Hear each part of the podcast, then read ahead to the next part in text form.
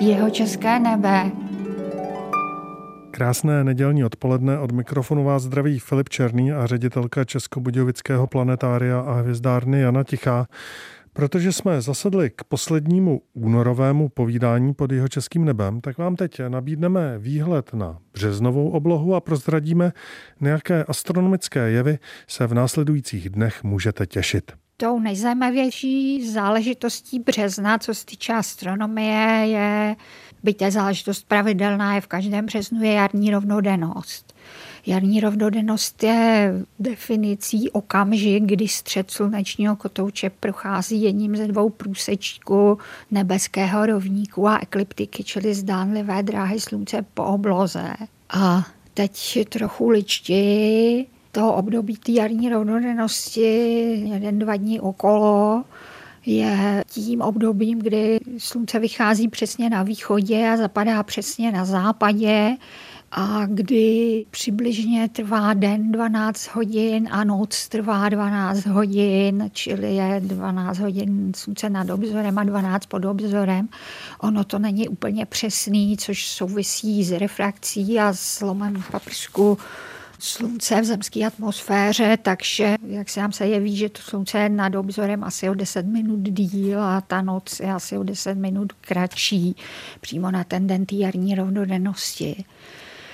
Ta rovnodennost se dá i jednoduchými prostředky zjišťovat, takže ty dny, jak jarní, tak pak podzimní rovnodennosti, ale hlavně ty jarní byly takovým významným bodem roku už v hodně starých civilizacích, zřejmě i pravěkých což souvisí s těma různýma kamennýma observatořema, takže to byl opravdu takový podstatný bod v roce. Jinak ten bod, na kterém se slunce v okamžiku jarní rovnodennosti nachází, se jmenuje jarní bod a bývá označován v různých schématech znamením berana, těmi rožky, i když ve skutečnosti vlivem precese, vlivem toho kolebavého pohybu zemské osy se nachází v současnosti vlastně v souhvězdí ryb a zároveň je to pro ty nejpoužívanější astronomické souřadnice, rovníkové souřadnice druhého druhu,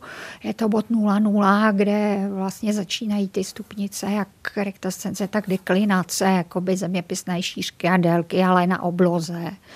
Je to ale zároveň bod, ve kterém začínají i ty souřadnice, které dneska používají astrologové, ty, které dělí ekliptiku na těch 12 znamení, které jsou všechny stejně dlouhé, 30 stupňů, na rozdíl toho, že my dneska máme ta souhvězdí rozdělená jinak a zasahuje tam i to 13.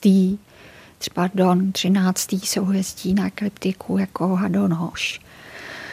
Proto bývala jarní rovnodennost taky počátkem prvních slunečních kalendářů a začátkem roku. V podstatě o tom svědčí ještě i to původně latinské nazývání měsíců, ve kterém dneska slyšíme, že december jako 12. měsíc roku je vlastně 100 dec, je vlastně desátý v té latině. A to je právě proto, že pak ještě následoval ten 11. 12. posléze se to změnilo ještě na konci říše římské. A taková perlička, státem, kde občanský kalendář skutečně začíná 21. březnem, je Irán přestože teda nemusí ani rozbít vždycky 21. za posledních, já nevím kolik desítek let, vlastně daleko častěji připadá na 20. března. Takže abych řekla vlastně to podstatné, letos připadne jarní rovnodennost na 22 hodin a 24 minut 20. března. To platí pro Budějovice nebo to je pro celou země kouli všude stejné? To je pro celou zemi kouli stejné. Nebo severní polokoule, protože na jižní polokoule mají podzemní rovnodennost.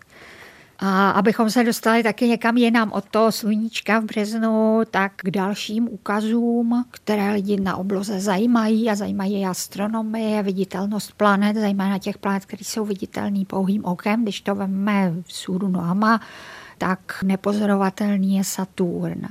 Nejlépe pozorovatelný je Mars, který je vidět většinu noci, kromě rána.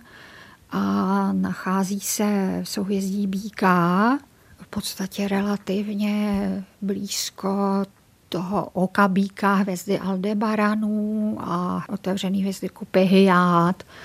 Takže tam se dá celkem Mars jako dobře vidět, dobře nalézt.